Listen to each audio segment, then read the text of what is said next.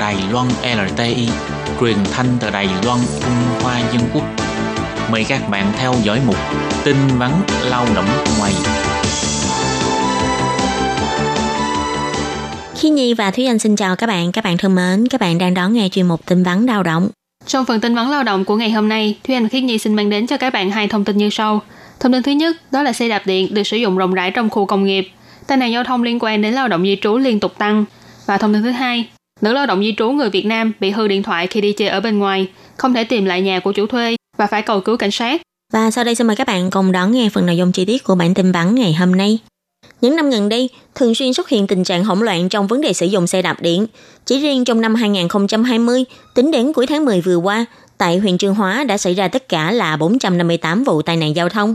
Đội cảnh sát giao thông thuộc Sở Cảnh sát Chương Hóa đã phân tích, phương tiện xe đạp điện chủ yếu là do lao động di trú sử dụng.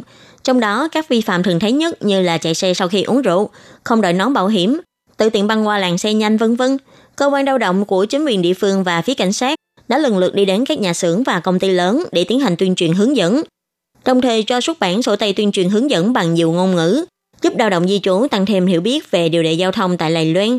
Trước đây, do chưa có quy định cụ thể đối với việc điều khiển xe đạp điện, tỷ lệ các vụ tai nạn giao thông và số người thương vong không ngừng tăng cao. Từ năm 2019, Viện Lập pháp đã cho sửa đổi điều lệ quản lý và xử phạt giao thông đường bộ.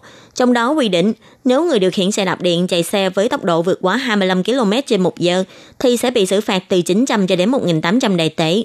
Người chưa đội mũ bảo hiểm khi chạy xe sẽ bị xử phạt 300 Đài tệ. Người tự ý thay đổi thiết kế xe sẽ bị phạt từ 1.800 cho đến 5.400 Đài tệ. Tuy nhiên, dù đã sửa đổi luật, nhưng vẫn thường xuyên xuất hiện các vi phạm liên quan đến xe đạp điện. Từ khi thực thi luật mới đến nay, các vụ tai nạn giao thông liên quan đến xe đạp điện vẫn chưa giảm đi nhiều. Trong năm nay, huyện Chương Hóa có 3 vụ tai nạn giao thông gây tử vong khi điều khiển xe đạp điện. Cả 3 vụ này đều liên quan đến lao động di trú.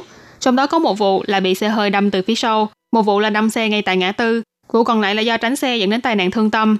Phía cảnh sát cho hay, xe đạp điện thuộc dòng xe chậm, cho nên vẫn chưa được đưa vào quản lý bằng biển số xe. Có nhiều cửa hàng bán xe còn đi thẳng đến các nhà máy hay công ty để tiếp thị xe, đưa ra ưu đãi trả góp bằng việc khấu trừ từ lương hàng tháng để tiện cho lao động di trú mua xe. Nhưng trong các điều lệ pháp lệnh hiện hành thì vẫn chưa đưa xe đạp điện vào trong diện quản lý bằng biển số xe, không có quy định hạn chế về độ tuổi đối với người điều khiển xe đạp điện và cũng không cần phải thi bằng lái. Sẽ rất khó mà đảm bảo người sử dụng xe đạp điện khi tham gia giao thông đã có đầy đủ kiến thức về luật giao thông tại Đài Loan. Phòng lao động huyện Chương Hóa cũng chỉ ra có rất nhiều khu công nghiệp tại vùng sâu vùng xa, người dân phải sử dụng phương tiện giao thông để đi lại. Vấn đề lao động di trú điều khiển xe đạp điện đã tồn tại suốt nhiều năm qua. Chính quyền địa phương đã nhiều lần đến những nơi mà lao động di trú hay lui đến để tuyên truyền hướng dẫn. Còn đối với chủ thuê và công ty môi giới mà nói, một khi lao động di trú không may xảy ra tai nạn giao thông, đó cũng sẽ là tổn thất lớn về mặt nhân lực. Đây là việc mà không ai mong muốn. Tháng 9 năm 2020, Bộ Giao thông đã tiếp tục cho mở cuộc họp về vấn đề đưa xe đạp điện vào không quản lý. Xe đạp điện cũng cần phải có biển số xe, bảo hiểm khi tham gia giao thông. Đồng thời, trẻ em và thanh thiếu niên dưới 14 tuổi sẽ bị cấm không được phép sử dụng xe đạp điện. Ông Trần Hiệp Văn, Phó Trạm Quản lý Giao thông Chương Hóa bày tỏ, hiện nay xe đạp điện vì không có bảng số xe cũng như chưa đưa vào quản lý. Một khi xảy ra tai nạn giao thông sẽ rất khó để truy ra chủ xe. Các đơn vị liên quan đều nhận thấy rằng cần phải tăng cường quản lý. Khả năng lớn nhất là trong tương lai sẽ do phía Trạm Quản lý Giao thông cấp phát biển số xe.